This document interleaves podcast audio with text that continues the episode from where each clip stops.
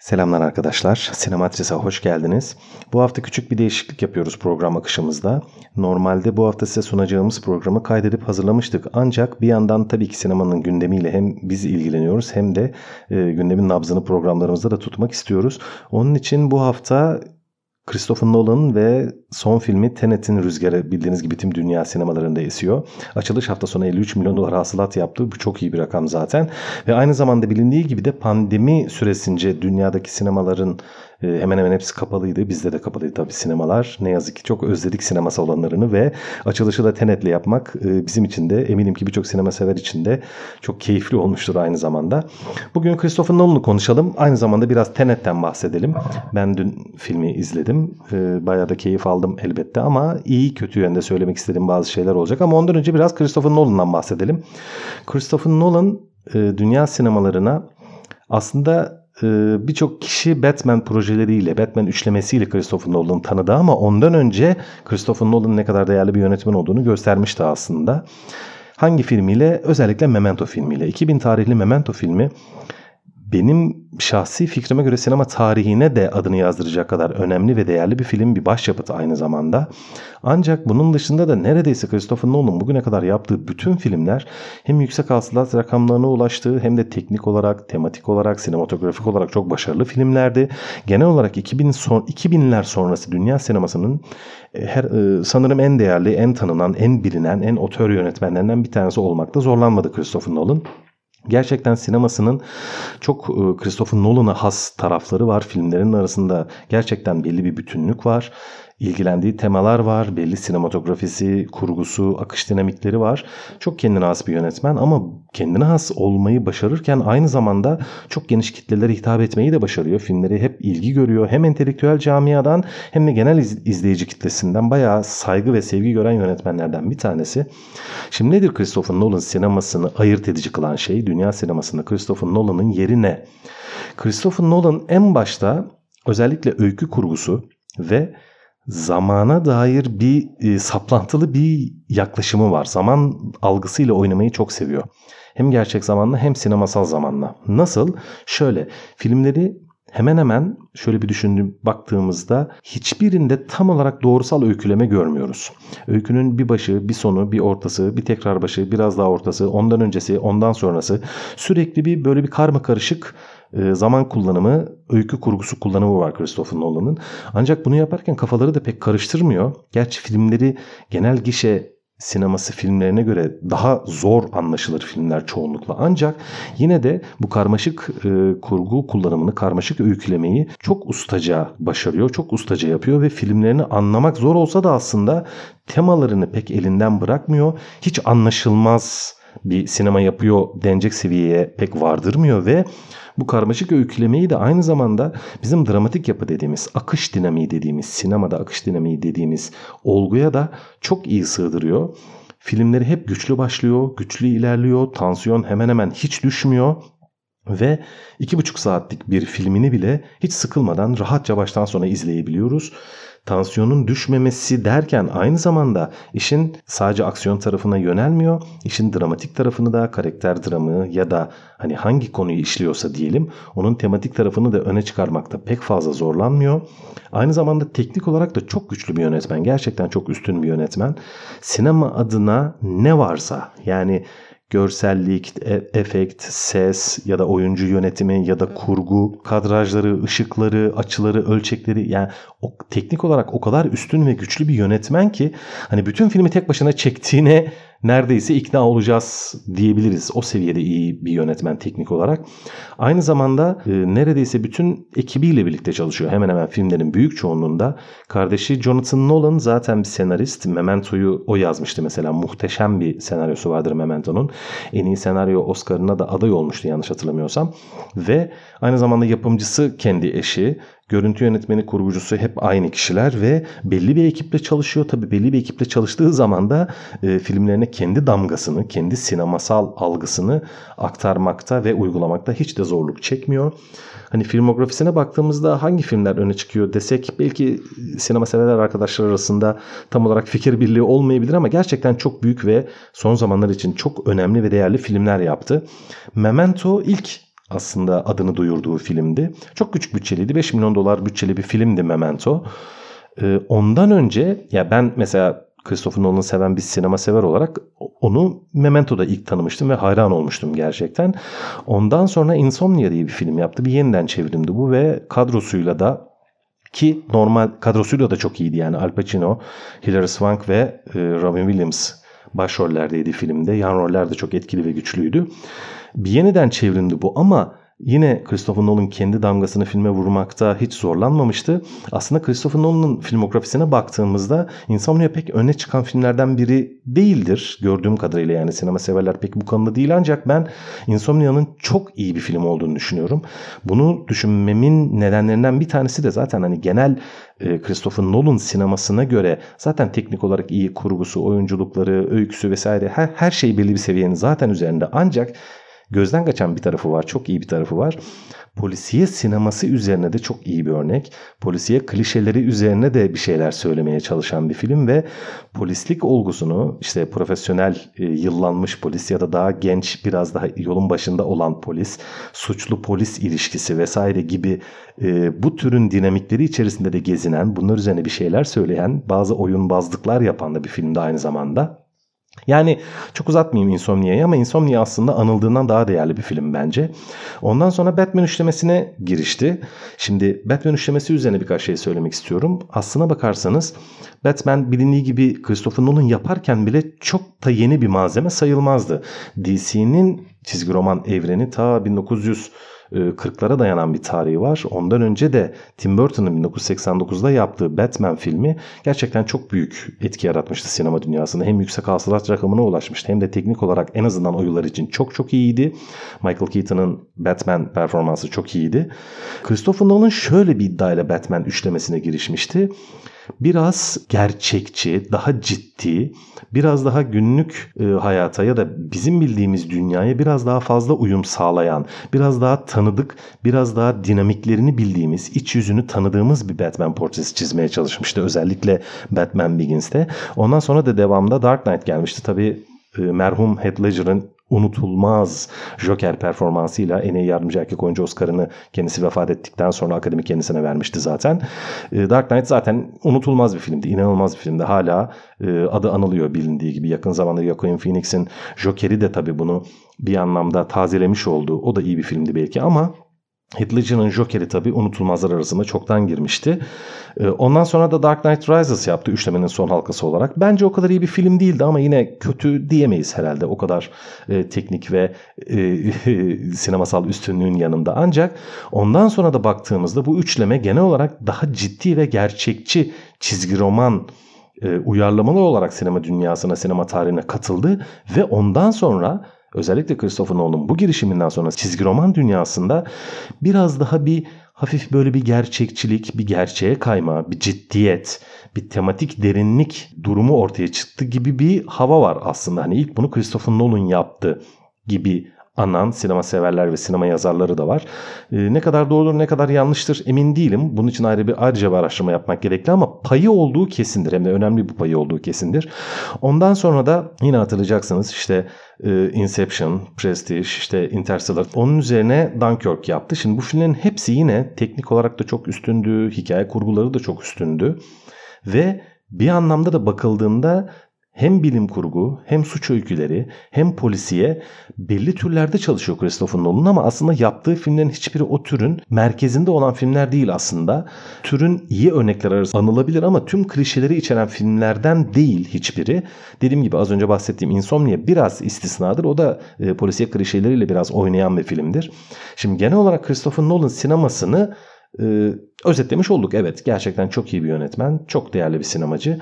Ancak sinemasının bence zayıf yanları da yok değil. Çünkü bu bahsettiğimiz bir ileri giden, bir geri giden bu karmaşık hikayeleme, karmaşık öykü kurgusu olayı için güzel bir fikir buluyor çoğu zaman Christopher Nolan. İşte Memento'da hafızasını kaybeden baş karakter ya da Inception'da rüyadan rüyaya girme ve geçme durumu ya da Interstellar'da e, yaşanabilir öte gezegenler arayan insanların macerasını anlatırken gezegene yaklaşıldığında çok büyük bir kütleye yaklaşıldığında oradaki zamanın farklı akıp dünyada ya da gezegenin dışındaki uzay gemisinde bekleyen kişi için zamanın çok farklı akması gibi yine zaman kaymalarına neden olan bunlara olanak veren daha doğrusu fikirler buluyor Christopher Nolan ve bunu hem psikolojik, sosyal, belki kültürel bir platformda inceliyor gerçekten. Ancak filmlerinin büyük çoğunluğunda ne yazık ki filmin ortasından sonra hatta sonlarına doğru tematik, dramatik olarak oldukça derinlik sunan bu fikri incelemeyi ve araştırmayı bir anda bırakıp bilindik bir Hollywood gişe filmine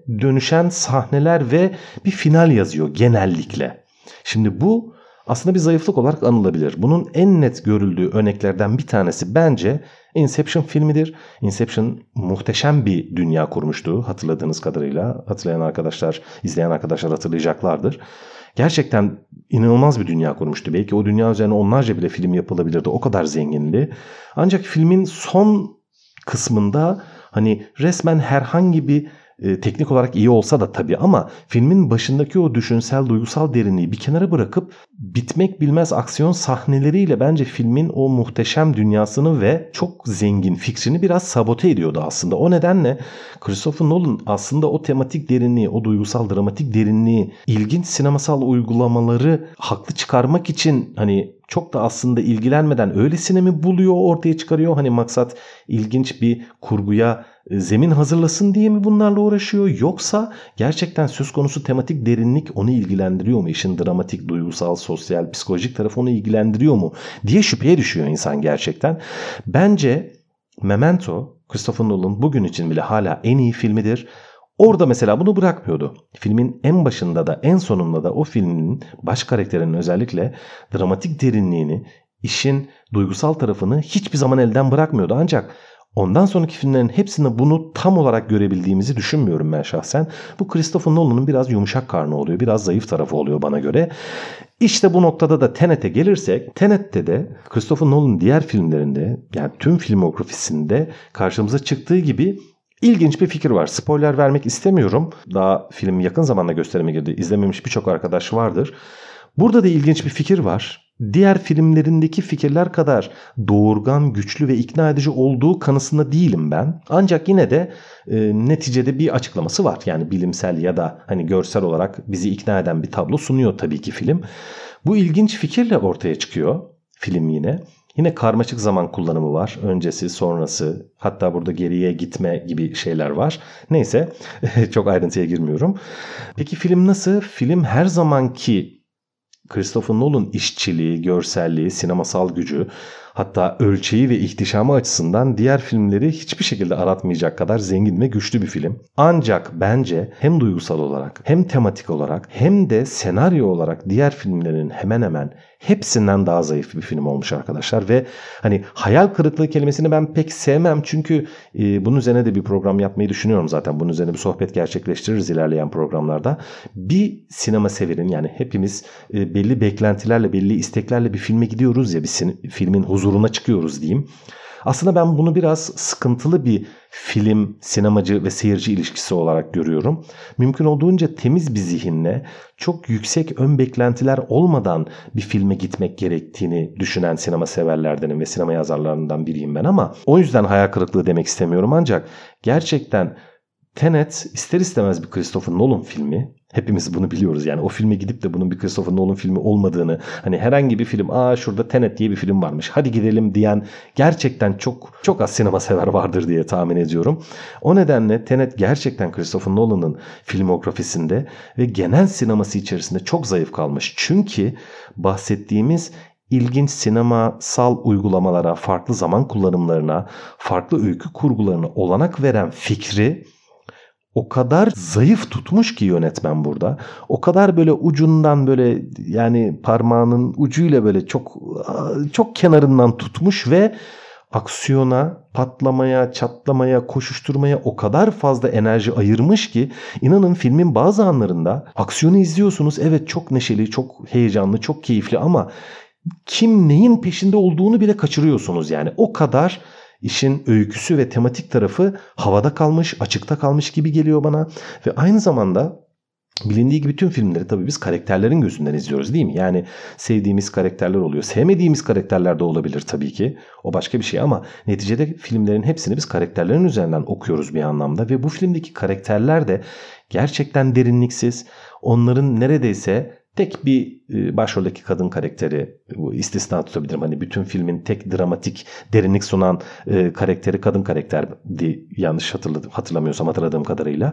Onun dışında aklımda kalan diğer karakterlerle ilgili neredeyse hiçbir dramatik derinlik yok. Hiçbir kişisel e, duygulanma hissedemiyorsunuz. Yani karakterlerle özdeşleşebiliyorsunuz belki ama onları doğru dürüst tanımıyorsunuz da, tanımıyoruz da, tanıyamıyoruz da ve aynı zamanda filmin içerisindeki motivasyonları, koşuşturmaları o kadar derinliksiz ve yüzeysel ki filmin dramatik derinliğini, duygusallığını alıp deneyimleyecek bir tutacak dal bulamıyorsunuz yani filmde. Bir karakterle özdeşleşip onun heyecanını, işte hüznünü ya da onun e, izlediğimiz sahnedeki duygusal durumunu paylaşacak bir bağlantı kuramıyorsunuz gerçekten.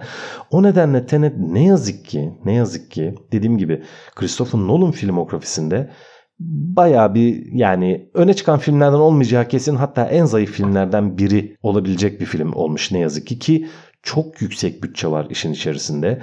Ee, yine değerli oyuncular var. Çok çalışılmış bir film. O çok belli yani ama az önce de bahsettiğim gibi Christopher Nolan o biraz ilginç, farklı, kendi sinemasına ait olan öykü kurgulaması, zaman farklılıkları gibi şeylere enerjisini çok fazla ayırmış aksiyona, sarsıcılığa, bütçeye çok fazla enerjisini zamanla ayırmış ve işin dramatik tarafını, işin duygusal tarafını ve tabi bu biraz nereden geliyor? Yani senaryodan geliyor diyeyim. Senaryo hatta senaryo demeyeyim ya hatta öykü diyeyim.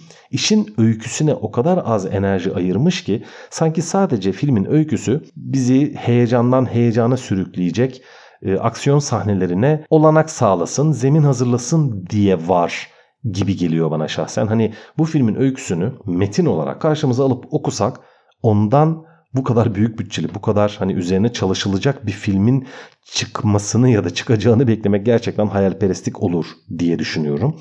Bu anlamda e, Tenet'in bu zayıflığı başka birçok tarafı gerçekten çok iyi olmasına rağmen yani teknik olarak film çok iyi, kurgusu, ses işçiliği gerçekten çok iyi. Yönetmenlik zaten yine Christopher yani Tenet'i normal bir gişe filmi gibi izleseniz normal gişe filmlerinin yani çok büyük çoğunluğundan çok daha iyi bir film teknik olarak. Yani yönetmenliği, açısı, kurgusu, ölçekleri gerçekten çok iyi, çok çalışılmış. Ancak Dediğim gibi sadece eğlenmek için, sadece biraz unutalım, günlük hayattan şöyle bir kopalım, bir sarsılalım, güzel bir aksiyon filmi izleyelim diye Tenet'e gitmek de ya da bir Christopher Nolan filmine gitmek de Bilmiyorum yani 2000'ler sonrası sinemasına en büyük damgayı vurmuş, en değerli yönetmenlerden biri olarak kabul görmüş bir yönetmenin filmine bu niyetle gitmek de biraz yani haksızlık olur mu ya da doğru kelime seçiyor muyum bilmiyorum. Haksızlık demeyelim ama hani daha fazlasını beklemek hakkımız gibi geliyor bana. Çünkü neticede Christopher Nolan bugüne kadar yaptığı çalışmaların, tüm emeğinin, bütün harcadığı paranın, bütün e, yeteneğinin, enerjisinin karşılığını tüm izleyicilerinden gani gani almış bir yönetmen yani. Hak ederek de almış bir yönetmen. Çünkü gerçekten çok fazla seveni var.